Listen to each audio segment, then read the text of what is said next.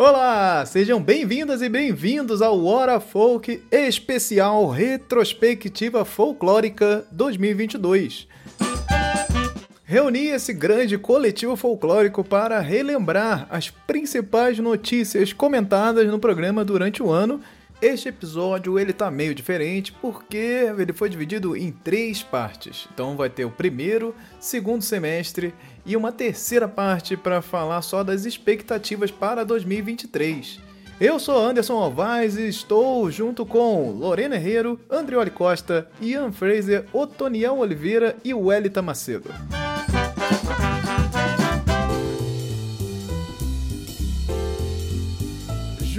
Esse mês onde o Folclore BR está se preparando para agosto, que é o mês do folclore, e nesse ano teve, tiveram vários eventos acontecendo é, é, nesse mês, né? Então é, é eu tive participando de alguns eventos e ficou tudo muito confuso, a preparação para o Somando Visões e todas as coisas acontecendo, então foi muito difícil é, é, ficar atento ali a muitas coisas em julho. Mas do que passou para mim aqui, nós tivemos o quadrinho baseado na, na cultura Yorubá, que foi, foi ganhar série, vai ganhar série da animada pela HBO Max. E aí a HBO Max que a gente tá aqui comentando que tá mal das pernas aí nas confusões de projeto, como é que a HBO e a Warner e a Discovery estão se fundindo e fazendo uma coisa é, jogando os projetos para o alto, né? Mas esse, esse projeto ele já é bastante, é, já tem alguns anos também. Ele é da Unique Studios, que é um estúdio dos Estados Unidos e vai fazer faz o quadrinho em conjunto com a Dark Horse.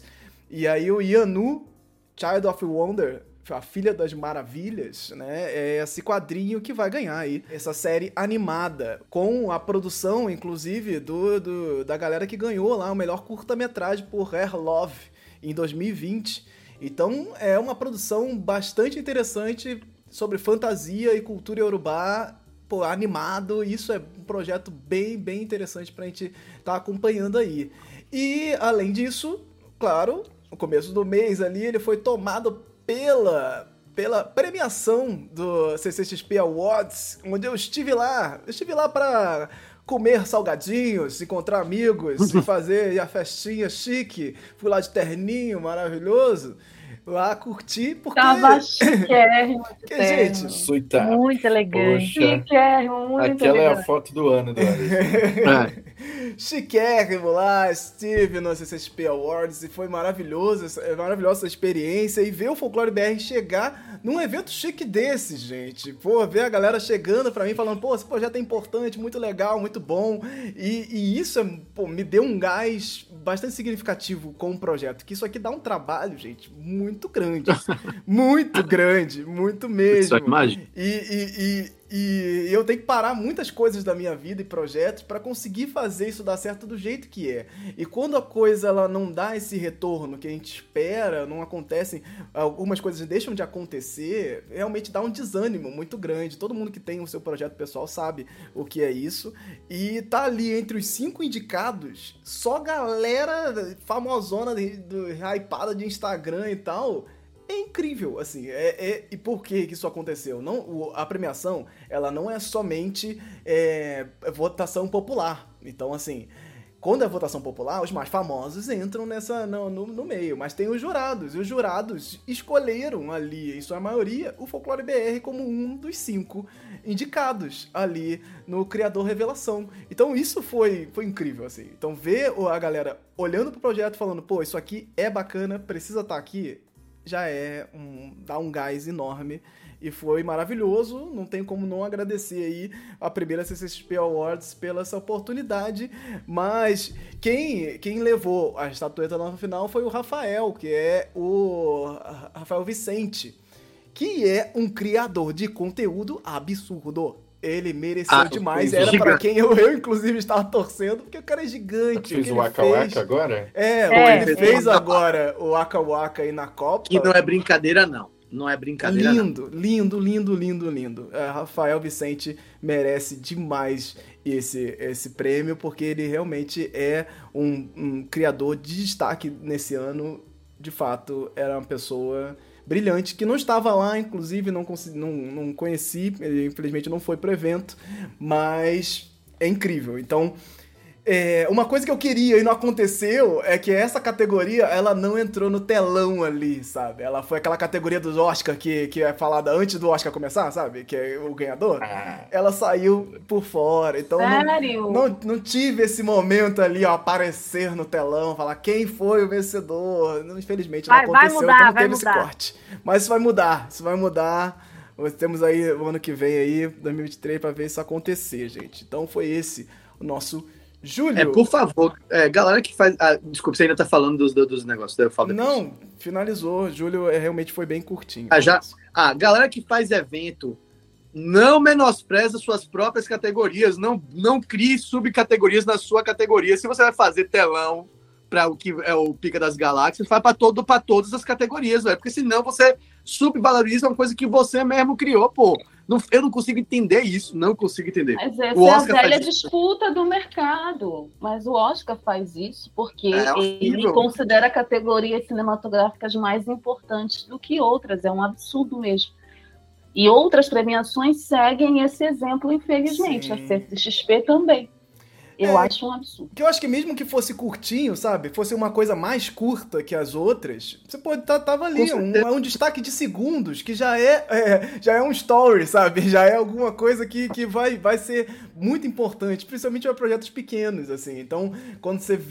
Eu está vendo o Folclore BR ali sendo publicado, sendo falado pelo Omelete Cara, isso é muito legal um ponto de vista de alcance, de importância. Tem ali seu valor, né? Então você tá ali nesse telão, só aparecendo assim por um segundo, já é incrível. E isso eu acho que esses grandes eventos perdem essa oportunidade de dar esse, essa, essa valorada extra ali nos projetos que não vai não vai custar nada. Segundos. Segundos, gente. Não precisa ser. E, e, um... e, e sabe uma outra coisa, Anderson?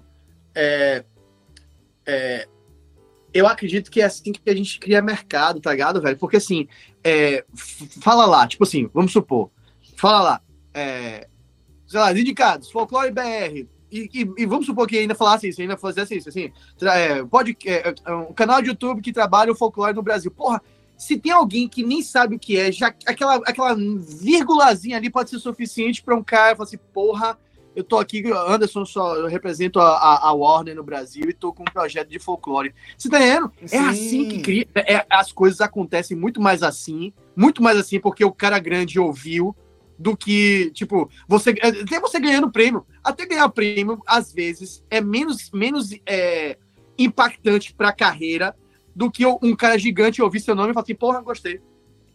Sabe? Exato, exato, totalmente. Até porque a premiação é para isso, né? Ela é um reconhecimento independente de quem vai ganhar o prêmio. Eu acho mais legal as indicações.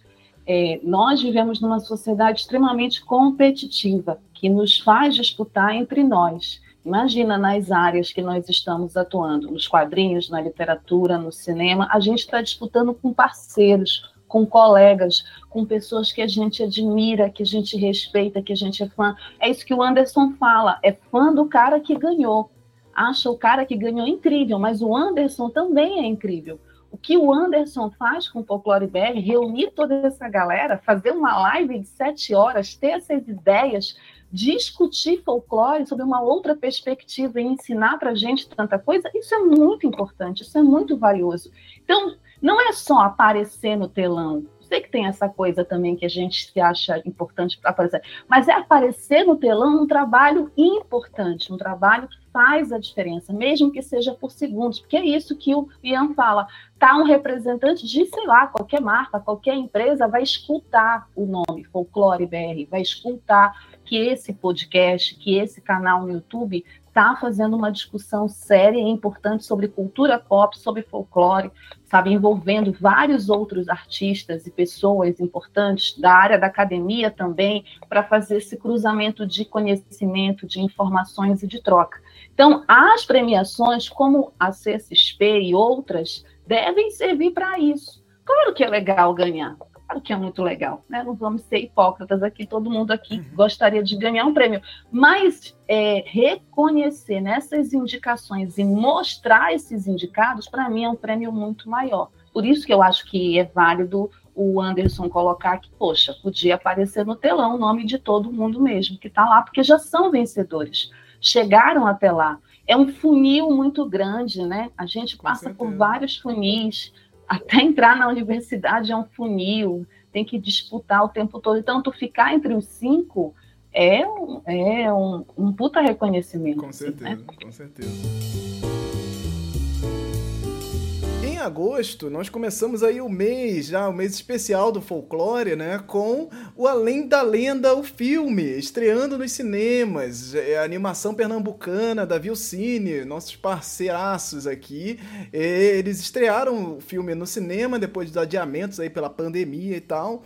E seguiu aí, porra, vários estados e foi ganhando os estados. Isso foi muito legal também do desenvolvimento do projeto, porque quando eles divulgaram, os estados começaram a querer exibir. Foi um movimento parecido lá com o que aconteceu com o Lázaro Ramos no Medida Provisória, e ele foi expandindo as salas, expandindo, e essa luta no cinema nacional ela é muito intensa, assim, para os cinemas, é, eles precisam querer exibir, né? Não é uma coisa milionária, tipo Marvel, Disney, eles precisam querer exibir, e um, uma animação nacional chegar nesse esse alcance foi maravilhoso. Eles conseguiram bastante coisa, já está disponível aí nos streamings para aluguel. Nike permite Jesus e Cristo, mas veta Exu e Ogum nas camisetas da seleção brasileira, as camisetas oficiais aí do, da Copa do Mundo, e aí falamos um pouco dessa, dessa polêmica, que depois foi revertida para simplesmente não permitir ninguém.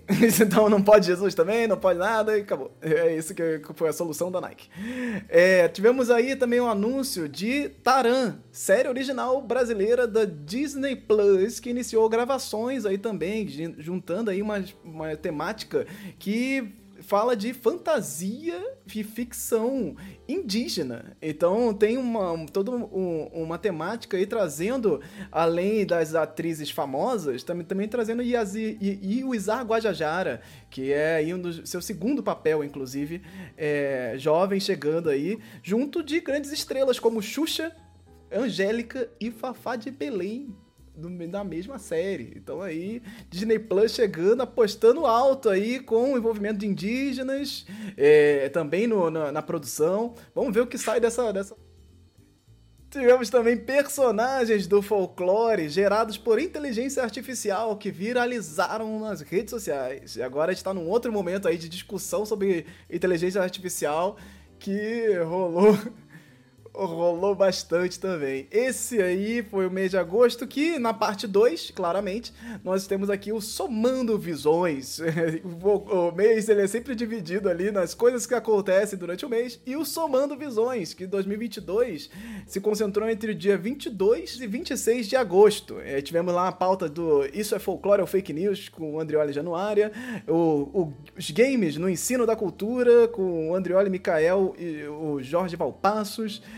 Fizemos a primeira apresentação, apresentação ao vivo ali do, no Sesc Rio. Eu fui falar lá com o Nicolas Queiroz, que é produtor de podcast aí, criador do This Brasil. A gente falou sobre a cultura popular nos WhatsApps.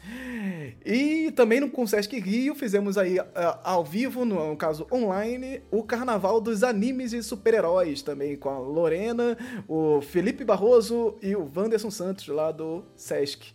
Também tivemos pequenos memes, grandes dúvidas, com Lorena, o Mikael e o Ian, que a gente comentou aí da genealogia dos memes, falamos do, do, dos memes do Boto e quanto eles falam aí da gente aí com os problemas com, com entender o Boto.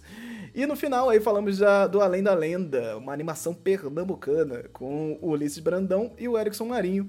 Foi finalizando o Somando Visões 2022, mais uma vez acontecendo aí a duras penas, sangrando, mas aconteceu, gente. Aí já estamos indo para o sétimo, sétima edição do Somando Visões, gente. São sete anos fazendo isso, gente. Isso é muito. Eita, muito na de 10 anos tem que ser presencial. Ai, ó, antes, hein? Ó, vamos botar antes, antes isso aí, hein? Vamos botar antes. Esse ano, 2023. Então, esse então, tá foi bom. agosto. Agosto tá especial, Não é, hein? Ó, já recebi, já recebi Dornelles aqui. Tá, tá na hora de receber vocês. É. Agora Ian é autor publicado e tá rico. Né? Então, Rio de Janeiro. Tá não, a gente na Globo. Tá, eu, ele arranja, pra gente, ele arranja pra gente uma salinha da intrínseca. Ai, ai. Tá tirando foto com Lázaro Ramos, tá tirando foto com todo mundo. Por favor, universo, escute meus amigos Porque se, se vocês falarem, eu quero que se torne real. Ah, com certeza, Ai. com certeza. Qual, qual é o destaque aí pra vocês em, em agosto? Além de Somando Visões, de, claro, que é o evento mais importante. Falar de Além da Lenda, é. além, acho que Além da Lenda, falar de Além da Lenda é legal, porque assim, eu fui no cinema assistir lá no Rio, só tinha eu, vazio. Cara, isso é muito, é muito foda, porque eles lançaram na época que tava um filme de criança aí, acho que é Bolt o Cachorro, sei lá o que. Não é Bolt, não. Mas é tipo, é o cachorro do super-herói, do Superman, isso. o cachorro do, do Batman, sabe? DC uhum. Super Dogs. E aí, cara, dividiu muito o público. Dividiu de um jeito que é, é, não tem, já não tinha competição. Né? Uhum. E aí ficou super esvaziado. Então, eu fiquei muito feliz que eles insistiram e conseguiram se manter na série. Então, se você não conhece Além da Lenda o filme, não deixe de conferir Além da Lenda a animação seriada, né, que você encontra na TV, TV Brasil, EBC né? Não é da TV Brasil? EBC, EBC. Exatamente. Tem, é que tá. É. tem todos os episódios lá. Eu também sempre recomendo para o pessoal, eles falam assim, é, é um livro pra, de folclore para a primeira infância. Você tem alguma recomendação? Eu gosto muito dos livros do Além da Lenda, que são do Curupira e da Comadre Fulozinha. Eu sempre indico esse, tem um pacotão para comprar lá no site da Vilcine, que tem ilustrações super fofas, um texto curto que você pode ler para as crianças, assim, e ir mostrando. Então, vale bem a pena. Perfeito. Eu queria só falar sobre Além da Lenda, que passou aqui em Ananindeua. É, quando vocês falaram, a gente estava tendo uma live, eu acho, e assim, a Lorena falou né, sobre essa questão de pedir que o filme passasse né, uhum. nos cinemas por conta das cotas que a gente tem, que era até uma coisa que depois eu fui ver, e de fato tem essas cotas, né? E a gente pode e deve exigir isso, que os filmes nacionais passem. E aí eu fui seguir a página deles no Instagram e saiu a programação e eu fiquei muito feliz porque ficou em Ananindeua. Não veio para Belém, infelizmente, é, e por questões da minha vida eu não consegui ir assistir. Quero muito ainda assistir, mas eu fiquei muito feliz de ter passado em Ananindeua, num shopping que tem. Ananindeua é, um, é, faz parte, é uma cidade aqui, né, do Pará, região metropolitana de Belém. E é, acho muito triste isso, né, é, Andreoli, que aconteceu lá no, cinema no, no, Rio, foi no Rio, uhum, mas é um reflexo ainda dessa questão da divulgação, né, de uma divulgação maior, né, de uma também uma distribuição, um acesso maior que o público tem que ter é, em relação a esses produtos. Sim. Então, eu acho que o importante foi eles terem mantido mesmo essa questão. Vamos, vamos né, comprar, vamos exibir no máximo de cidades que a gente conseguir para as pessoas que de fato tiverem interesse em assistir. Então, também queria destacar que aqui no Pará conseguiram exibi-lo lá em Ananindeua. E, assim, eu já tinha visto o filme, eu fui, fui para dar uma força. Sim. Então é isso, gente. A gente quer aquecer o mercado, a gente tem que fazer parte desse mercado. Pois né? é, aqui Juiz de Fora não passou, não consegui ir para o Rio de Janeiro assistir e infelizmente acabei só assistindo é, dessa, dessa forma digital que eles mandaram pra gente, que inclusive no final, lá nos finais dos créditos, pós-crédito, tem um agradecimento a mim e ao Folclore BR. Olha aí que é maravilha. Tá lá nos créditos do filme. Elegante. A, a, gente apoiou bastante aí a divulgação, a gente fez um suporte bem significativo para a galera da Vilcine. Isso desde do, do início lá, né? Eles participaram, inclusive, do primeiro Somando Visões. O Ulisses estava lá falando de animações brasileiras e tal. Então foi é muito importante pra gente é, é, é, essa animação, porque ela tem todos os traços que a gente sente falta, né? É uma, a primeira longa de animação pernambucano, gente. Olha o peso que essa galera tá levando, sabe? Isso é muito maravilhoso, isso é muito incrível você tomar essa frente ali. E, pô, foi, foi, foi bem legal. É, é, é, eu espero que, que a Vilcine mantenha o projeto. Eles estão com a segunda temporada, já o filme. É, é, o segundo filme também é, em andamento aí. E eu espero que eles, que eles consigam mais coisas aí no futuro, é, mais investimento ainda, porque são coisas mínimas, sabe? A gente não consegue fazer as pessoas entenderem que existe um filme brasileiro em cartaz. Como Mas é que as pessoas vão assistir, né? É, é, é, como é que vai ser um fenômeno do nada, se não, a pessoa não consegue nem saber que ele é. existe? Tem um tripé aí, assim, que quando a gente fala de cultura, a gente precisa, a gente precisa é, entender que um é a produção, outro é uma divulgação, assim, divulgação até não só do marketing, porque, por exemplo, um filme um filme mainstream blockbuster tem tipo o mesmo orçamento que eles tiveram para produção, eles têm para uma divulgação, para marketing, para distribuição, para localização de mercado e tal.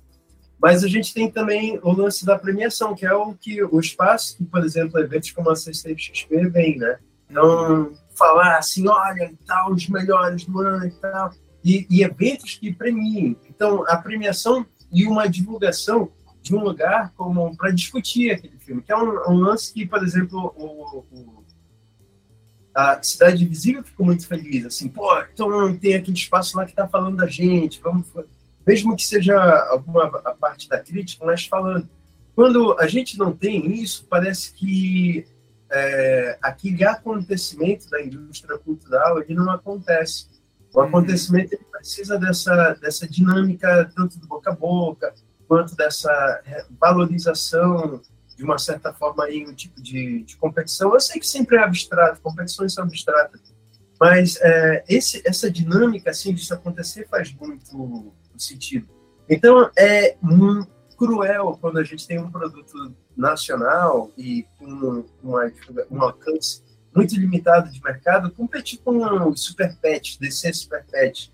Então, aí é uma franquia de 50 anos, de um, um marketing à torto e à direito, com, com, outras coisas, de produtos relacionados. E, e é, é uma crueldade muito grande. E é por isso que é tão necessário esse aspecto de resistência, porque é nessa, nessa perspectiva de resistência que a gente também vê outras formas de contar a história.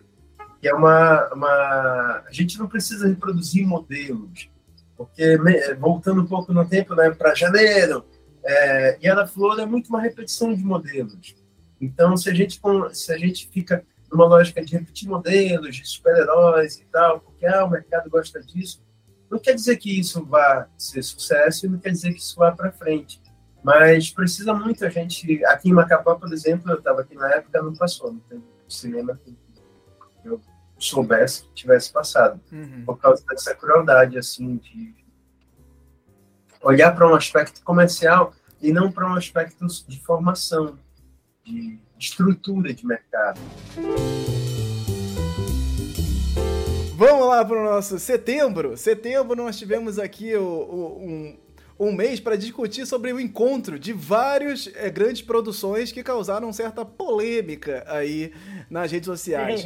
Pequena Sereia, Sandman, Senhor dos Anéis e A Casa do Dragão levantaram questionamentos quanto à, à representação de certos personagens no universo da fantasia dentro dessa cultura pop. Então comentamos um pouco sobre isso, como os nerdolas ficaram bastante ouriçados em 2022 e, e esses questionamentos sobre até, até um, um, cachorro pug, ele foi questionado no, no universo do Game of Thrones. É tipo, gente, tem dragões, você percebeu? É mais pug, não, pug é absurdo. A gente reclamando reclamando do punk apareceu. Enfim, foi, foi um, ano bastante complicado pra galera que quer que acabe a lacração. Foi muita lacração esse ano e o pessoal teve o um pug, O punk foi a gota d'água, cara, da lacração aí. Não aguentaram. Aí e tivemos o bicentenário da independência, o 7 de setembro, que aí juntou esse, a questão do patriotismo bolsonarista e que o patriotismo bolsonarista nem ligou pro bicentenário da independência. Então passou batidaço no meio de um monte de discussão tosca e o bicentenário ah, mesmo não foi nem discutido. Então, né, a galera não tava nem aí para isso acontecer, só usou isso como palco e não deu em absolutamente nada produtivo. Tivemos também o designer que criou aí é, personagens de luta inspirados em elementos dos estados brasileiros. Nossa, viralizou demais. O cara deu muito bem. Nossa, mas já faz tudo isso? É, já que foi era um. É. Tanto que ele tá agora fazendo pra Copa, né? É, fez uns... é verdade. Jobim pra Copa, então foi bem legal também. Tivemos o Sairé 2022, é, aconteceu lá o, o Boto Tucuxi, que foi campeão do Festival dos Botos é, com o tema Amor que Faz a Tradição.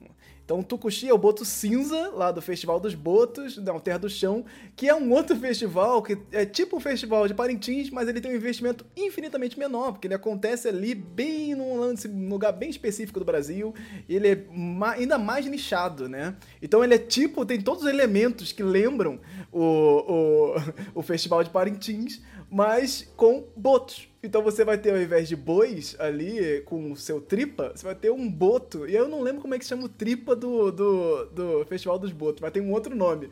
E aí tá ali, a galera é, se divertindo no mesmo estilo do, do Festival dos Bois. E tivemos o lançamento da Mulher Rei nos cinemas. E aí é, eu compartilhei, inclusive junto com o Valdeir Brito, um texto sobre a Mulher Rei e o Brasil. Uma história que daria um outro filme, que aí fala da rainha Nagotime, que veio pro Brasil e tem todo um lance que a galera adorou essa, essa referência e, e dá uma profundidade ali para entender o filme também que foi um filme bastante importante, impactante e, e, dentro dessa questão da cultura pop, né, ele chega ali na onda do Pantera Negra para é, só que falando de acontecimentos reais. Então, a Mulher Rei também foi um, um momento bastante importante aí para a cultura no cinema. Esse foi aí setembro, minha gente. Um mês já intenso também, cheio de coisas e polêmicas sobre representatividade. Mil. Qual Cara, eu, eu, eu, gostei bastante do o projeto de design de personagens baseado nas bandeiras dos Estados brasileiros, somente agora, que já passou um tempo, já teve um, umas revisitações. Uhum. Eu acho que é um projeto muito interessante para a gente ver como é que funciona. É, é, é, ele é um exemplo muito representativo de como trabalha essa questão de como é que eu vou abordar uma cultura e eu vou conseguir é, é criar uma identificação numa coisa tão específica, né? Como é que eu vou representar uma cultura de um estado inteiro em uma única pessoa?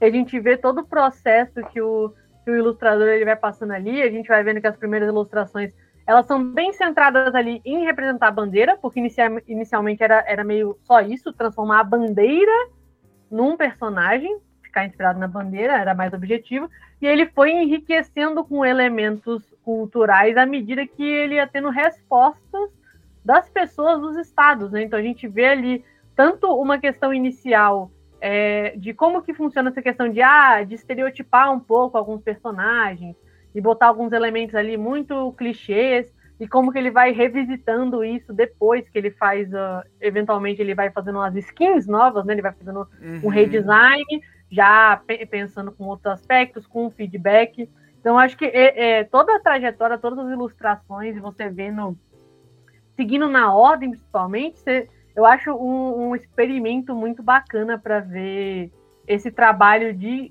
como representar culturas, né? E como mesmo quando você restringe, porque Brasil já é uma coisa assim muito complexa, é muito grande, né?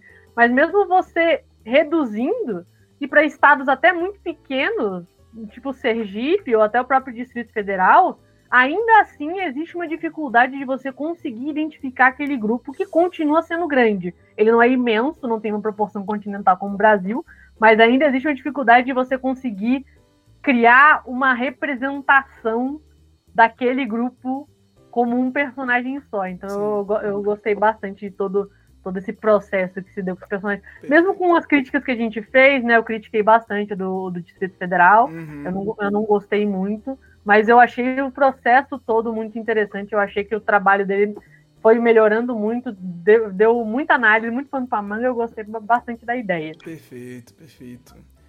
É, mais algum algum ponto? Mulher Rei, né? Acho uhum. que Mulher Rei é, foi um dos grandes filmes, dos grandes lançamentos mundiais esse ano. É, acho que tem esse aspecto histórico, né, de trazer uma história que durante muito tempo foi invisibilizada, apagada, que é a história das Daomés, né, dessas mulheres africanas, guerreiras, é de mostrar uma África, e isso eu acho que é um aspecto mais importante, que ela foi ativa dentro do comércio do tráfico negreiro. Ainda que no filme isso seja mais romantizado em cima Sim. do papel lá do rei, né, do, do John Boyega, é, a África ela participa né, do tráfico também. os africanos negros também traficam seus seus irmãos, né? Inclusive Sim. tem um poema lindo do Solano Trindade que fala sobre isso. Negros que escravizam outros negros não são meus irmãos. E esse aspecto eu acho que é importante, o aspecto histórico do filme, ter uma mulher à frente como produtora, Viola Davis, o poder da Viola Davis hoje na indústria, né? Essa força que ela tem como atriz, que ela acaba inspirando as atrizes daqui, como a, a gente já falou, a Camila Pitanga, a Thais Araújo. Sim. Então, esse poder dela de negociar com a indústria, de negociar com os estúdios, de negociar com a empresa, sabe? E de dizer assim, na cara dura, porque ela é muito honesta. Eu gosto muito da Viola, porque ela é honesta, né? Ela tá na indústria, ela quer fazer parte daquilo, mas também ela critica, né? E Sim. ela bota a, a cara dela tapa. Então, ela diz se vocês vão assistir filmes de super-heróis é, e vocês gostam disso, vão assistir filmes de mulheres negras também. Exato. Vão assistir essas mulheres lá. Por que, que vocês não vão assistir? Qual é, a, qual é o problema? Né? Ela questiona isso. Então, acho que isso é importante. E aí tem um ponto muito importante nesse lance que a gente estava até conversando antes sobre as concessões que nós fazemos aí em certos projetos e que a cultura do entretenimento acaba exigindo, né? É, que é o grande problema do filme, que está por trás de tudo isso e que fica ali, não, não entra em debate porque não é uma coisa que assim, se discute geralmente, que é o roteiro. O roteiro do filme, ele, ele é claramente a concessão para o filme acontecer. Ele é, o, ele é roteirizado por duas mulheres brancas. Ok, elas podem ter pesquisas sobre isso, alguma coisa assim. Não, não tem. Uma delas, inclusive, é o primeiro trabalho dela como roteirista. É, é embasbacante, assim. É de você olhar e falar, cara, o que, que aconteceu aqui? E elas deram entrevistas sobre o filme e não chegam a comentar em nenhum momento nenhum tipo de referência direta. Ah, tais pessoas que eu conversei, tais pesquisadores e tal, porque elas não se sentem nesse dever de falar sobre o porquê elas estão ali. Então é muito delicado, muito estranho. Isso fica com uma cara de que foi uma demanda de estúdio pro filme acontecer e tal. Porque o filme tem toda a, a abertura para isso, gente. Pelo menos você botar uma roteirista negra. Pô, o filme ele, ele dialoga muito com essa, esse impacto na cultura pop, né? Esse impacto do cinema, do entretenimento. Pô, tem uma produtora negra que tá abraçando, tem uma, uma diretora negra que tá ali lutando com vários filmes é, é, relacionados a temáticas raciais e tal. E você meter uma dessa. E tanto que quando ela, a Viola vai falar em entrevista sobre isso, ela fala o quanto ela lutou pela produção, pela direção, pelas atrizes mas ela não cita em nenhum momento sobre o roteiro. Ela não fala sobre o roteiro. Porque a luta porque dela na como. produção, na direção e nas outras coisas era para compensar o roteiro. Gente, isso E era porque é isso, né? Tem uma demais. hora que tu chega no limite das coisas. Tem uma hora que. É, até o Otto já falou isso para mim uma vez. É, se não for desse jeito, não vai. Então, uhum. Então, tal. Ela tenha entendido: olha, é até aqui. Eu consigo até aqui. Sim. Se eu forçar mais, talvez esse filme não saia. E é importante que o filme saísse, era importante. É, não saiu perfeito, eu não gosto também, eu tenho ressalvas. Gente, eu estou fazendo aqui nos filmes que eu tenho ressalvas. Eu tenho ressalvas ao roteiro, eu tenho ressalvas à história. Eu acho que, inclusive, a Viola, que foi indicada agora ao Globo de Ouro de melhor atriz, e provavelmente vai ser indicada ao Oscar, porque tem toda uma torcida e um movimento para isso. É, eu acho que a Viola está bem, é uma mulher de 50 e poucos anos, com aquela força física extraordinária, né, com tudo que ela fez pelo filme é, na frente das câmeras como atriz e principalmente por trás das câmeras. Então, mas ela chegou até onde ela conseguia chegar. Então, acho que isso que tu colocas, Anderson, eu não sei a história dessas mulheres. Assim, eu, gostaria de saber mais, por que, que elas estão ali, porque também é delicado para mim, né? São mulheres roteiristas, a gente sabe o quão difícil é mulheres uhum, chegarem uhum. É, a assinar roteiro numa indústria extremamente machista, racista, né? Então, assim, não sei a história delas. Eu acho que é muito pertinente o que tu colocas, mas é, eu acho que o filme aconteceu está dentro do zeitgeist, está dentro Sim, desse sim. espírito de filmes relevantes, né? Como a gente estava falando do Medida Provisória, agora Mulher Rei. Mas tem uma hora que tu vai com a luta até aqui, sabe? Olha, eu consigo isso aqui e é isso e vamos fazer com que a gente tem e lá na frente a gente vai continuar lutando e brigando por outras coisas tão importantes quanto. Me, incomoda, me incomodou quando a galera ficava reclamando da cena das mulheres se juntando em Vingadores, é, o último filme que eu esqueci. Ah, força na base. Assim, velho, você vê homens se juntando o tempo todo. Sa- Tá, é, é- tem- é- tem um objetivo de ser. É um, tem um objetivo claro. Claro que tem, velho. Uhum. Mas é porque não a, a ausência disso precisa ser uma coisa que tem que ser forçada e pensada, caceta. Não, É. Se você reclamar disso, se você gasta sua energia reclamando disso, aí o que vai acontecer? O próximo diretor vai falar, sabe de uma coisa, velho? Nem quando a gente tenta, a gente consegue nessa porra. Sabe? Tipo, tem hora, é- é sério, sério, tem hora que a reclamação vira contra a- o, o- próprio produtor. Então, assim, eu, eu achei aquela cena do caralho. Ah, ah vi do nada? Beleza, vi do nada. Mas é melhor que exista ela, mostrando, porra, mulheres podem se juntar, mulheres fortes, vá, do que ficar, ah, poxa, essa sociedade do Social Justice Warriors tá foda, tá quebrando todos os meus filmes. Tem que ter agora todos os momentos do, do, do- da lacração. Vamos seguir, mas é essa, essa pauta também é uma pauta recorrente e, e ela vai em direção a essa, essa questão do, do, do quão importante é esses pequenos movimentos. São pequenos movimentos que não fazem nenhuma, é, não, não deveriam fazer nenhuma rachadura nessa cultura pop, nesse universo do entretenimento, mas faz. E por que faz? É aí que a gente é o ponto mais importante de discussão.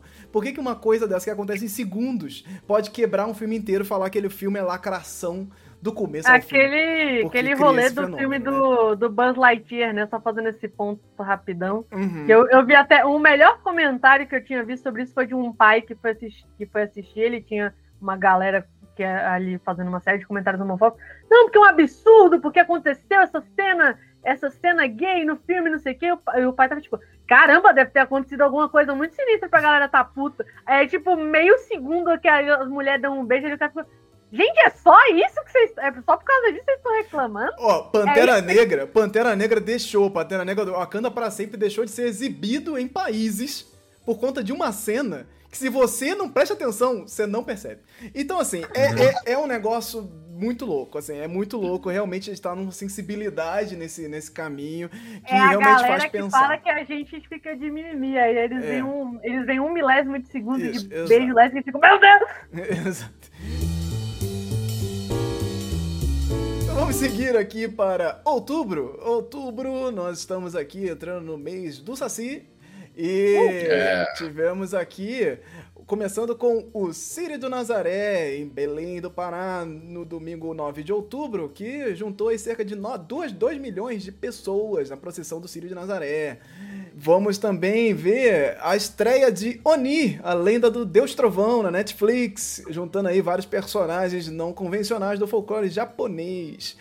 Tivemos o dia do Saci no dia do Jair embora, que foi tudo misturado e, e- e muitas emoções Deu nesse dia. O importante é que deu certo e o Saci estava ali para Deus do atestar Foi um dia de alegria. um foi dia de só alegria. felicidade. Foi muito legal. E aí a gente voltou pro Joga Folk RPG, pra nossa última sessão, a, a sessão 5, Corações Perdidos, parte 1 e Esse 2. foi o- Esse Em foi. homenagem aí aos mês das crianças e ao dia do Saci, tendo como base aí o jogo Kids on Bikes. E foi divertidíssimo também. Então temos aí Isso é mês de outubro. Esse foi o meu predileto. Esse foi o meu xodó. Gente, Esse eu foi. nunca joguei RPG. Olha, Esse- vou- esse- Ah, não fala Tá isso, não já. fala Tá isso. Eu, eu nunca joguei Não RPG. fala isso. Tá decidido já. Já, já, já se Eu convidou. tô aqui com inveja de Se vocês que estão falando aqui. Isso, eu nunca se joguei. convidou. Eu sempre tive amigos que jogam, eu acompanhava, namorados, mas nunca joguei. Se convidou. RPG e dançar quadrilha são dois traumas. O, O Wellington Macedo, 2023 é um confirmado. ano de mudanças e uma delas Sim, com certeza, absoluta, Será? Lorena. E, e- e o Taniel com essa espada gigante ali, se falar que nunca jogou RPG, é mentira. Tá errado. Joguei anos da minha vida. Ah, bom. Não, e esse, e esse aí, esse aí vai virar o livro. Vai virar livro. Esse aí eu vou escrever. Esse eu vou escrever. Ian Fraser, Olha aí. escritor da intriga. Vou escrever. Nem começou as expectativas, já tá rolando aí já, ó. Já- não, esse aí eu vou escrever bonito, bonito. E vai ter todas as coisas que a gente fez com os nossos personagens. Assim, os personagens vão, vão- vão se manter, eu só vou mudar poucas coisas da, da trama, mas os personagens, os dilemas, as brigas. Eu adorei, eu adorei essa história. Eu, eu realmente acho que ali foi.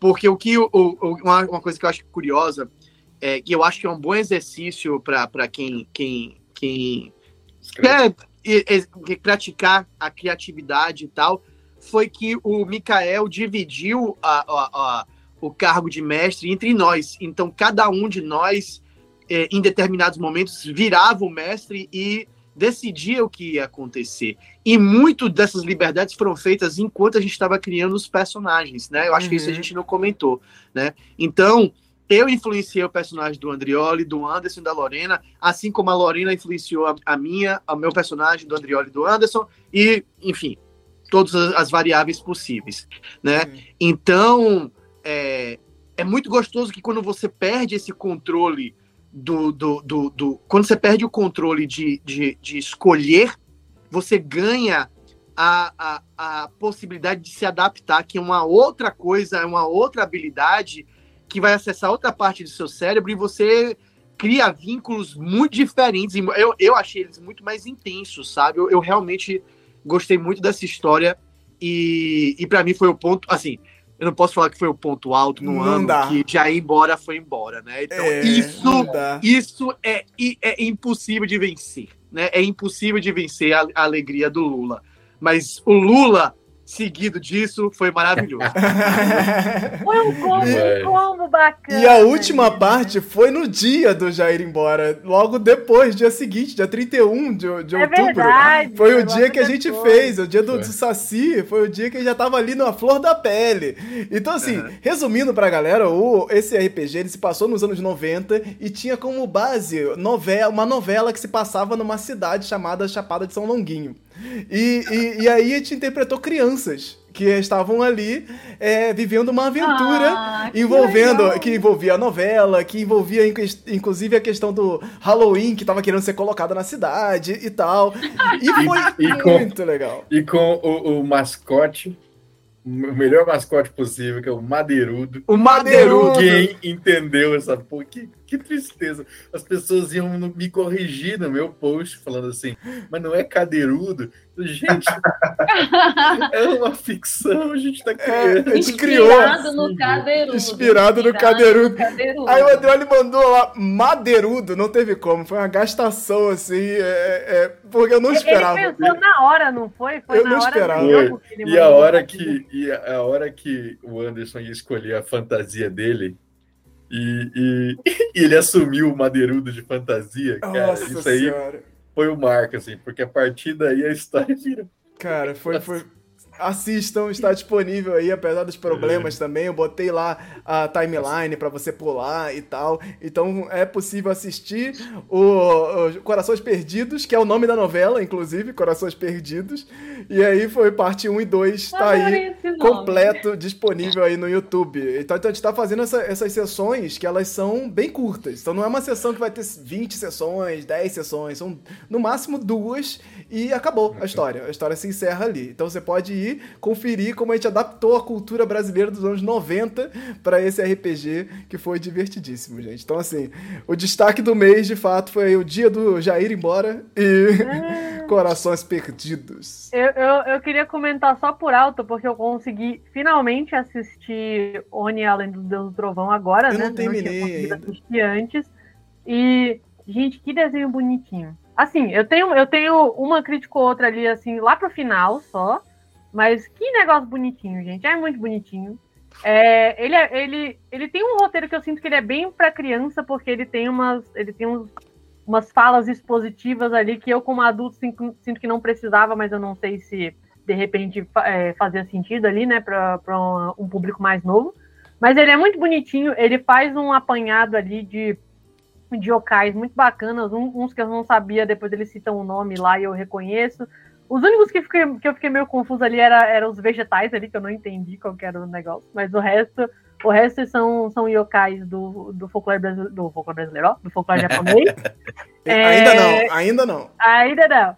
E Só no primeiro de abril. Têm, eles têm uma, eles têm uma ambientação muito, muito gostosinha. Eles fazem um bom uso ali de como que é a percepção dos próprios japoneses, principalmente ali apoiado no shintoísmo, de como que são, como que é, funciona essa questão do, da relação das pessoas com, com a natureza, né?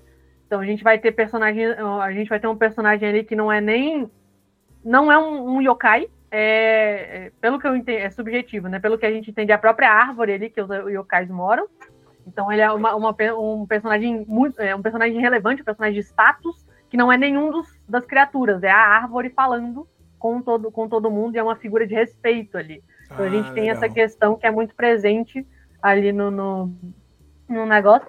E talvez para outras pessoas até seja meio previsível, e a Netflix ela acaba dando um, ela acaba dando um spoiler sem querer nas, nas thumbs da, uhum. da própria negócio, que eu achei uma palhaçada, de eles tinham que ter escondido. Tem uma virada assim, porque são, são seis episódios? Não lembro. Quatro. Ou era quatro? Quatro, né? Dá uma virada ali pro segundo, do segundo pro terceiro, que muda um pouco, dá uma virada de contexto ali, que eu não estava esperando que fosse para esse caminho, mas eu achei interessante.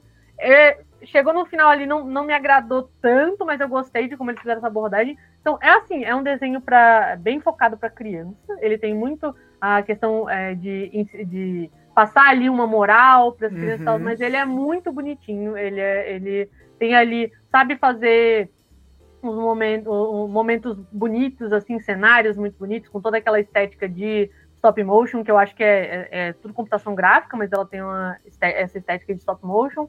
Ela tem, ela consegue, tipo, mesmo sendo parecendo ser voltada para criança, tem uns momentos assim que eu fiquei, eu, tem um ou outro momento que eu fiquei bem triste, assim, porque, gente, bota isso assim para as crianças, tá bom, tudo bem. E eu gostei bastante, eu recomendo bastante para todo mundo assistir. E são quatro episódios, é muito rapidinho. É, eu sentei ali assistir com meu irmão. Novembro, aí ó, recente, recente, memória recente aí pra gente. Vamos lá, começando em novembro, nós temos aí o tema da redação do Enem, a gente comentou aí no programa também, que era os, foi os desafios para a valorização de comunidades e povos tradicionais no Brasil. Então a gente comentou um pouco aí sobre o tema da redação do Enem 2022. Tivemos a estreia de Pantera Negra Wakanda para sempre, é filme esperado aí que veio adaptar agora uma nova mitologia para o personagem Namor, inspirando aí nas mitologias da Mesoamérica. Nós também tivemos o lançamento aí, ó, finalmente, Severino, a, vi, a, vida e as mortes de Severino Olho de Dendê. E pela primeira vez neste programa, nós temos o seu próprio autor aí para falar do negócio que a gente, a gente falou de Severino aqui o ano inteiro e a maioria das vezes, vezes, quase todas as vezes, o Ian não estava presente na live. Então agora ele está aí, o autor de Severino, A Vida e as Mortes de Severino, Olho de Dendê, que foi lançado pela editora Intrínseca. O Ian fez chegando aí na Intrínseca em novembro. Então esse foi o, o, o mês bastante é, significativo com poucas coisas, porque realmente também foi um mês que, que a gente focou mais no Pantera Negra e ficou ali um pouco mais de lado nos destaques. Mas destaque do mês, com certeza, Severino, né? É, já sabemos. é, foi, é, foi o mês que eu, eu até antes da gente entrar na live aqui, eu falei, né, com a galera do Folclore BR que eu sumi. É, é, foi é muita é muita coisa assim sabe tipo foi Severino Bienal da Bahia é, que eu tive uma participação né tipo assim eu, eu, eu, eu tava lá como um como uma mesa só mas é, é, através de indicações minhas tiveram pessoas que entraram então tinha mesa com amigos meus todos os dias então eu, eu, eu estive lá todos os dias de dar que abria até a hora que, que fechava né é, foi uma semana muito intensa final de ano também de colégio, né? Então, é, mas é muito, é, assim, o que eu posso falar é que é muito bacana, o que eu acho que é muito importante é, é valorizar a, a, o trabalho que a Intrínseca fez com, com, com o Severino, sabe? Tipo, é, eu, vocês melhor do que ninguém conhecem, sabem como eu tava cansado e, e, desgostoso com a ideia do, do catarse, viver disso e ser esse cara que faz tudo, tudo, tudo, tudo, tudo do livro e querendo uma editora e querendo e achar uma editora que respeitou, tipo, respeitou todos os meus feedbacks, sabe? A, a, a história da capa, por exemplo, vou, vou terminar para não entrar em todos os meses, vou contar a história da capa que eu acho que é muito bonita. Eu tava aqui olhando o Instagram um dia desse, e aí vira e mexe a propaganda do Instagram com sua inteligência artificial e seu algoritmo funciona. E eu tô lá e assim, velho, compra a arte desse cara aqui, Breno, o Breno Loisser, né? E, e eu falei, porra, essa arte aqui é muito bonita, parece meio caribé, com orixás e tal. Comprei, pendurei, estava pendurado aqui na minha casa até, até a Bienal, né? E é, acabou virando capítulo de meu livro. Tipo, conheci através de propaganda do Instagram. Olha só que coisa bonita. Foi assim que eu conheci crianças, né? Aquele meme assim, foi assim, criança, que eu conheci sua mãe, né? Então foi assim que eu conheci o capista, né? E todo mundo, assim, a, a capa é o primeiro é o primeiro contato que o leitor tem com a obra, então ele é muito forte, né? Todo mundo elogia muito a capa, que ela é muito muito diferente, assim. Você pode até consigo até ver gente que não nem gosta tanto do estilo, mas você não pode dizer que ela é é, diferente e ousada. Eu acho que ela é diferente e ousada para um, um livro de ficção científica brasileiro. E a história, para terminar, foi que os encontros da Bienal foram tão bacanas que é, eu cheguei para a Catarina, que é uma representante aqui da Companhia das Letras, e ela falou assim: Ó, Gilberto Gil tá vindo aí. Gilberto Gil é uma das pessoas que inspirou a figura física hum. do Severino. É, tem até uma ilustração do, do, do Vita Videgrum, onde o Severino está no lugar do, do, do Gilberto, do Gilberto Gil. E aí eu falei, pô, ó, se eu puder, tipo, pô, será que a gente vai conseguir? Não, aí Gilberto Gil não entra nem, nem no espaço físico, ele entra pela mesma porta que a gente entra, tá ligado? É outro que É outro que Ele, ele se teletransporta. É uma é pessoa. Outro que é, Tem uma porta especial. só pra esse tipo de gente, sabe? E. E aí eu falei, ela falou assim: ó, você não vai poder conhecer ele, né? Mas eu vou dar o seu livro pra, pra ele, né? E aí, oh. eu, pô, eu, aí eu fiquei todo emotivo e tal. E aí, depois, de, depois do dia, né? Depois da mesa do, do Gilberto Dia, ela assim, e aí? Aí eu falei, e aí? Ela assim, Ian, eu entreguei seu livro para ele, falei da, da, da, epígrafe, que a epígrafe é Não tenho medo da morte, mas medo de morrer sim, que é, da, que é, que é do Gilberto Gil. E e aí, e aí, e, eu, e aí? E aí? Ela falou, e aí ele olhou para mim e falou assim, que safado, roubou minha frase. Eu falei, porra, Gilberto Gil respondeu algo que eu escrevi. Né? E aí, para terminar a história, eu peguei o quadro que era do Breno Loisser, que, eu, que me fez conhecer esse capista, e dei para Catarina de presente, porque eu não poderia, eu não queria comprar flores, eu não queria dar uma coisa, eu tinha que dar alguma coisa que fosse, sim, eu ia sentir falta, eu tinha que dar para ela alguma coisa que fosse forte, né, que fosse minha. E aí não tenho mais o quadro do Breno aqui, mas eu acho que ele tá no lugar certo agora. Então essa é a história que eu tenho para falar de você Ah, é incrível, maravilha. cara. Pô, Parabéns, é cara. Pô, Parabéns. imensamente feliz com o seu sucesso. Não, Olha, Ian, só para tu saber os parabéns, é, quando surgiu a, é, a, propaganda do teu livro no Facebook, surgiu para mim, na minha timeline, a editora intrínseca, porque eu sigo algumas editoras, eu acho que eu estava seguindo a editora intrínseca. Aí veio, né? Aí eu falei, eu conheço esse livro. Aí eu fui lá e dei o coração, e aí eu escrevi assim Conheço este autor. Mano, umas 50 curtidas. Olha isso! Só por dizer, pra editora intrínseca que eu conheci. O Ian vai ser, vai ser o verificado. Eu tinha printado e te mandado. Mas olha, eu te mandei já faz um tempo um direct no Twitter te perguntando do livro, tu me ignoraste. Ih, ah, é famoso, porque é famoso. É isso. Não, não, eu, Antes, antes da Anitta falar. Não, antes da Anitta entrar, falar, entrar. O que foi que eu falei do Vamos Twitter, galera? Não entro no Twitter. Eu, eu entro no Twitter, faço replicação de, de, de, de, de posts e não, eu vou olhar, vou olhar. Mas... Famoso, famoso demais. É só para falar. Não, já eu faz mandei tempo, foi quando Severina. a gente começou a se seguir que a gente conversou rapidinho, só para ah, tá. contextualizar. Eu comprei Severino e eu ganhei Severino da Intrínseca. E foi é. as duas cópias para a minha casa antiga, que está lá com a minha ex-companheira, então eu não tenho Nossa acesso a elas ainda. Nossa Senhora! Mas eu já dei também Severino de amigo oculto. Então, ó, Ah, tô espalhando bom. a palavra. Bom, Tá bom. certo. Dezembro, o que, que nós tivemos aí? Começando em dezembro, o lançamento do jogo Eu Sou Jesus. O game onde você é Jesus. Sim, é o jogo de Jesus. E a gente falou desse simulador de Jesus, comentou brevemente aí também, que lançou esse prólogo aí no dia 1 de dezembro. O Folclore BR, presente na CCXP. Eu estava lá no Arts Alley com minhas artes e levando a palavra do Folclore BR para as pessoas que passavam por lá. Foi bem bacana. Lorena tava lá, né? Lorena Eu estava tava lá, mas não tava podendo espalhar a palavra por motivos técnicos. Mas Olha aí, eu tava ali também para dar suporte emocional. Olha aí a fotinha aí, ó, Lorena, encontrou Lorena, tirou foto com o Felipe Barroso também, que estava lá, presente. O, o Felipe Castilho também encontrei. Pô, já participou Então, aqui o também, Anderson é a única pessoa que abraçou todo mundo do Folclore BR, é isso? Olha, Sim.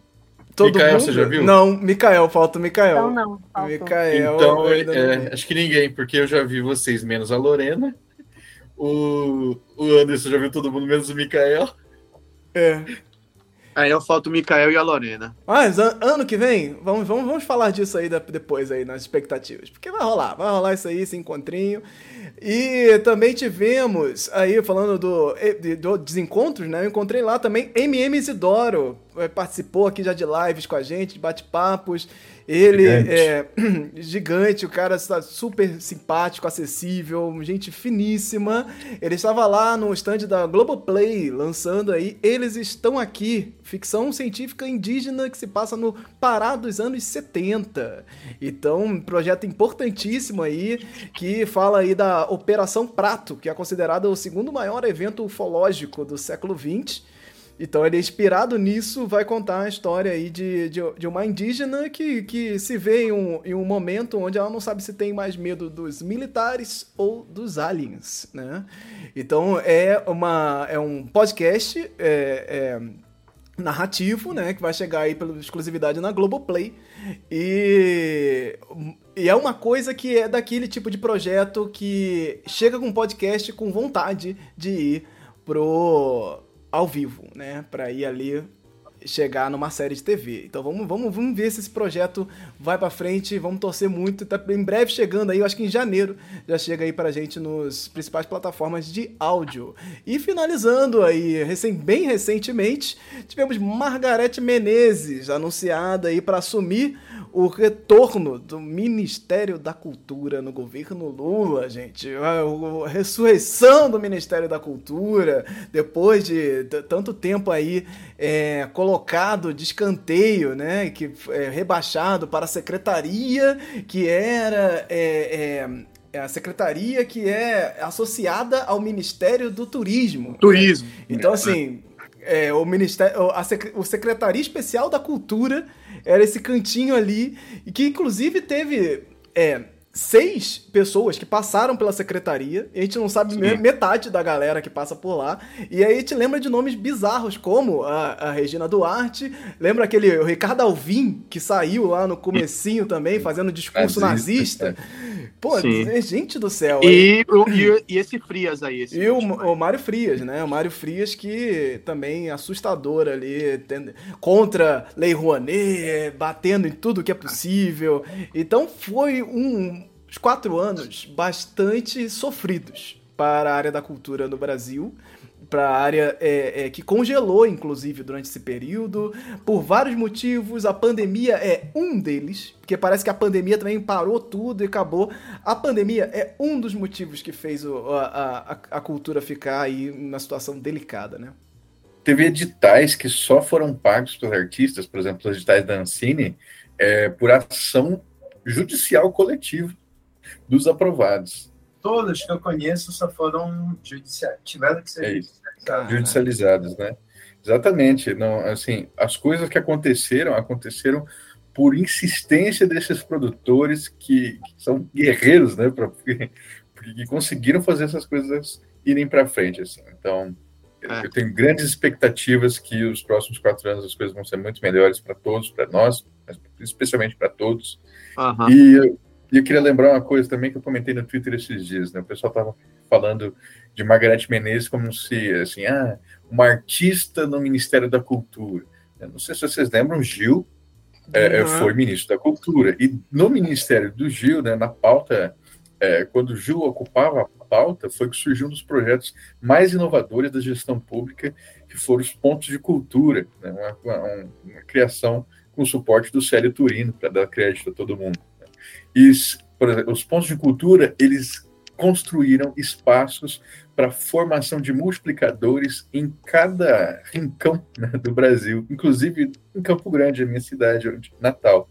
E se não fosse um ponto de cultura, foi lá que eu fiz oficinas gratuitas de escrita de edital, fiz oficinas gratuitas de edição, de roteiro, é, é, de, fiz 200 horas de curso de cinema de graça em um ponto de cultura. O que, que é isso?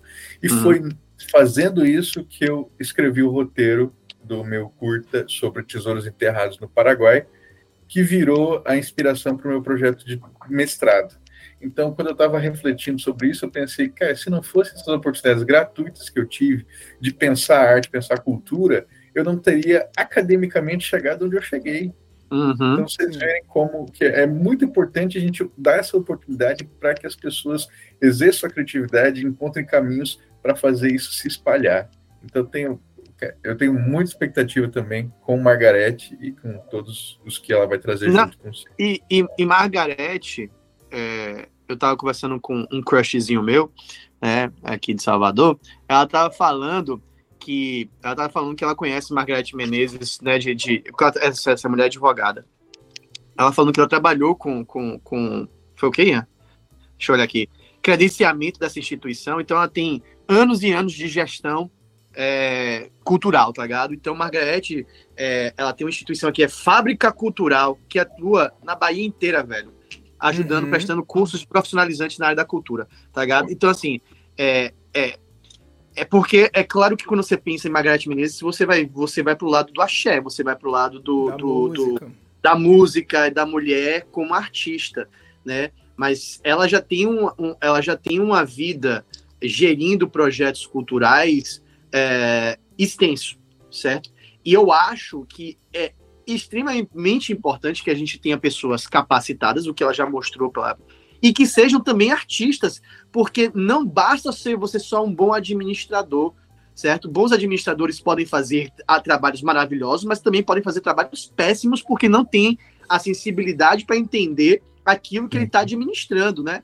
Então, a, a, alguém que saiba é, é, é, os pormenores tanto da parte administrativa quanto também das partes da parte é, de vivência como artista, eu acho que é uma junção maravilhosa. Não só isso, é uma mulher, né? É uma mulher preta ocupando um espaço é, de, de, sal, de salvar a cultura do Brasil. E olha, se tem uma coisa que eu tenho, a única coisa que eu tenho, um mínimo, um mínimo de conforto do Bolsonaro ter tirado o Ministério da Cultura é que a gente não teve Regina Duarte no mesmo cargo, no mesmo cargo uhum. que Gilberto, sabe? Ah, no te... Pelo menos isso, sabe? Esse é o único confortozinho que eu tiro dessa desgrama toda que saiu daí, tá ligado? Mas, é...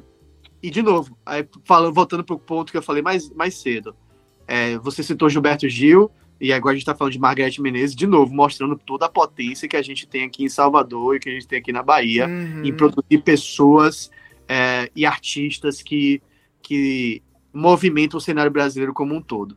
E quem sabe daqui a um pouco será o Ian Fraser Lima da porra. Ah, é, e, e, é importante. É, é, não, só só um detalhe. Edital dessa... Ian Fraser. Porra! Aí vai ser um, massa. Um detalhe aqui dessa informação falando de nomes, né? Que foram sondados o nome da atriz Marieta Severo e o Emicida para entrar no cargo de ministra. Fernanda Montenegro também. Gente do céu. Fernanda é, Montenegro. Mas Emicida, Emicida olhou pra isso e falou assim, gente, eu tô na crista da onda, vocês não vão me tirar aqui agora, não. Agora, agora que eu cheguei no povão, todo o Brasil todo mesmo me amando, agora é, me tá daqui comigo. Com certeza. Wellington, fala aí. Não, eu assim, eu acho, primeiro, que é muito importante que a gente entenda que a gente precisa ter um outro olhar sobre a cultura. Que a gente ainda não tem. Por isso que eu acho que é tão delicado ainda é, quando a gente fala no Ministério da Cultura, porque o papai Gil, papai Gil, meu papai, eu chamo de papai, ele fala que a cultura deveria vir na cesta básica né, como feijão, como arroz, deveria ser tratada como uma necessidade básica e diária. O uhum. patrão, quando ele paga o vale transporte, quando ele paga o salário, deveria também ter ali um item que é para a cultura, porque é, em algum momento aqui da nossa retrospectiva, o Otoniel falou de formação, né, de público. É, isso forma pessoas, isso forma é, pessoas críticas que entendam a cultura como algo necessário para a sua vida. Uhum. E aí a gente não teria discussões desnecessárias é, ou discussões estapafúrdias, como a discussão da Lei Rouanet, que tem problemas, que deve ser criticada, né, porque tem problemas, mas que é uma lei importante e que durante quatro anos nós ouvimos todos os tipos de fake news e mentiras e todos nós acabamos sendo atacados, direto ou indiretamente, mesmo a gente não tendo se beneficiado da lei, por conta disso, por conta da má formação, da má educação, de não entendermos a cultura como uma necessidade. Acho muito legal a Margarete Menezes ser sindicada, desejo toda a sorte do mundo para ela, porque eu quero que esse setor seja um setor que se desenvolva. Eu acho que a gente tem muito ainda que avançar. Acho que o Andrioli chama atenção para algo importante. É, a gente nunca viveu uma maravilha na cultura, mas a gente teve um período que coisas importantes aconteceram. Hum. Os pontos de cultura, tu estava falando aí no Mato Grosso, aqui no Pará, eu trabalhei no Instituto de Artes do Pará, que infelizmente não existe mais, e a gente desenvolveu, né? Na época era um governo da direita, tá? Governo Lula, mas aqui localmente era um governo de direita. E nós tivemos no IAP vários pontos de cultura no Pará todo, muito importantes também, de formação, de oficina e principalmente de visibilidade dos fazedores uhum. de cultura em cidades, em municípios que não eram conhecidos, que fazem cultura há anos e eram invisibilizados, são invisibilizados. Eu tenho certeza que nas cidades de vocês também tem, é, ou aconteceu algo semelhante, né? Então, é verdade, os pontos de cultura foi uma marca do, do Ministério do Gil, é, mas nós tivemos depois esse apagamento, essa tentativa de destruição da cultura, né? É, com o desmembramento do Ministério, com as fake news, com essas pessoas que foram nomeadas. Olha, tanto faz a Regina Duarte ia ser ministra ou secretária. Ela foi um desastre. Eu nunca vou esquecer que no dia que o Aldir Blanc, um dos maiores compositores da música popular brasileira, morreu, ela deu uma famigerada entrevista na CNN que eu tive o desprazer de assistir, que eu quase quebrei a minha televisão de tanta raiva e estava chorando ao mesmo tempo. Eu senti com desrespeito dela à memória do Aldir Blanc, com desrespeito dela aos artistas de uma maneira geral.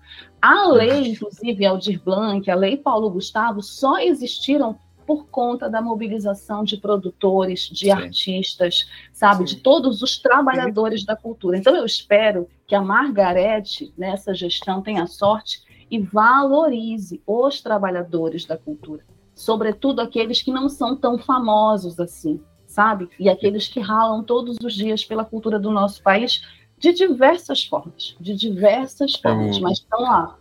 Eu lembrei de mais uma coisinha também, que eu acho que aí já é pós-Gil, acho que já é Juca Ferreira, mas era, era como que é, a ideia de cultura livre, gratuita e sem direito e, sem sabe direitos autorais restritivos assim respeitando o direito mas de, de com, com, essa forma copyleft né? Uhum. é, era uma grande marca do Ministério da Cultura 2007 mais ou menos para frente.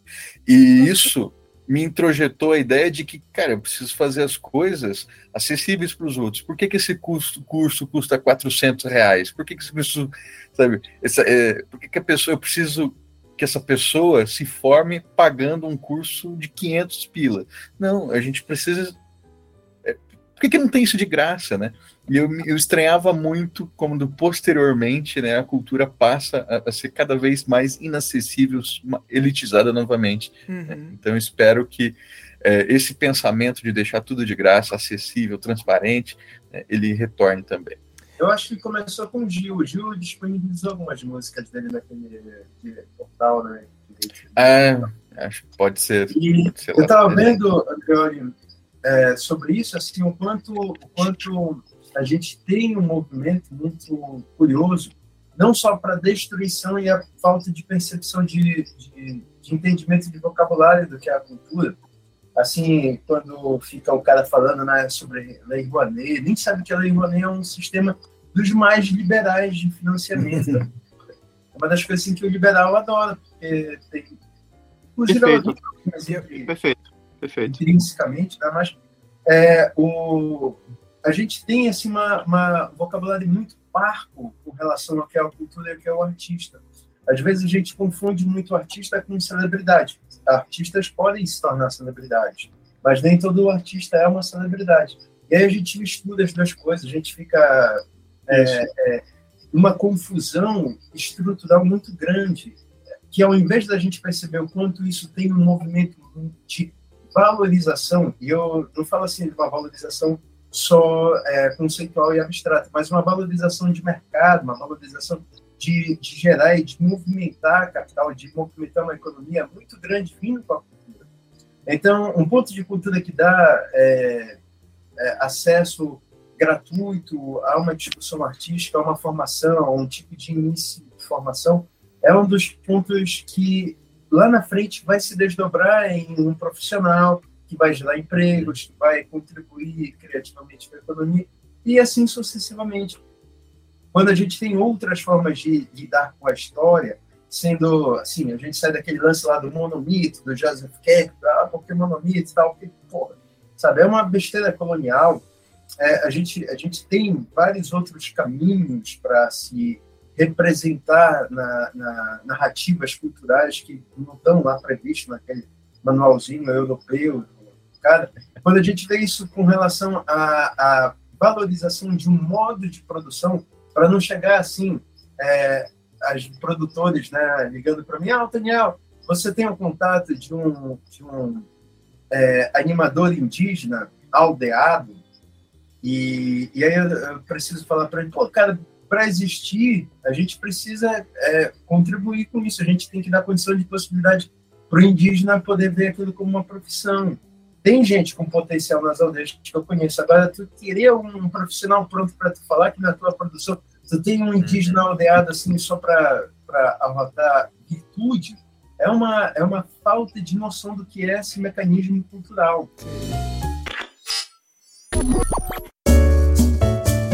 Chegamos ao fim deste bloco do Hora Folk, programa de notícias culturais do Folclore BR. Esse episódio é especial, uma retrospectiva, e ele está dividido em três partes. Duas partes vai contar o primeiro e o segundo semestre de 2022, e a terceira parte vai falar das expectativas, promessas e projetos aí para 2023. Então todo mundo ali vai especular um pouco, falar um pouco do que pensa em fazer durante o próximo ano. Então dá uma olhadinha aí no seu feed, porque tá todo mundo aí disponível, então vê onde você está localizado exatamente. Não deixe de buscar o Folclore BR pelas redes sociais. Tem tudo que é lugar aí, né? no TikTok, no Facebook, no Twitter, Instagram, tudo mais. Você busca lá Folclore BR barra links estão todos os links reunidos ali, é bem fácil de encontrar, então não tem como se perder, aproveita para compartilhar muito e próximo ano quero ver todo mundo aí nesse movimento para o Folclore BR se expandir ainda mais. O ano está acabando e eu quero aqui deixar o meu agradecimento especialíssimo para os primeiros apoiadores do Folclore BR, né? Então, se você não sabe, você pode também apoiar o Folclore BR de forma independente. O projeto ele é independente, depende muito dessa ajuda. Então, se você puder, você vai lá em catarse.me barra folclorebr ou apoie aí é, é, individualmente através do Pix na chave olá@folclorebr.com. Então isso é ajuda é maravilhosa e eu quero deixar aqui o um agradecimento especial a esses primeiros apoiadores que estiveram ali durante 2022 sendo um suporte maravilhoso aqui. Fica aqui meu muitíssimo obrigado para André Kenji Arakaki, Emily Yoshi Sasaki, Família Alves Misfield, Maurício Marim Eidelman e Márcio Luiz Quedinho. Muitíssimo obrigado por vocês ajudarem aqui. Então, se você puder apoiar, vá lá também, dá uma buscadinha aí pelo Folclore BR e apoie como puder, compartilhando, é, ajudando financeiramente. O importante é você estar aqui com a gente no próximo ano, edificando aqui essas discussões, debates sobre a cultura brasileira. Gente, muitíssimo obrigado. Que vocês tenham um ano maravilhoso e nos encontramos por aí, nas redes sociais ou nos próximos programas aí que nós temos pela frente. Feliz ano novo, tudo de bom para vocês e até mais. Esse programa foi editado e produzido por mim, Anderson Alvaz.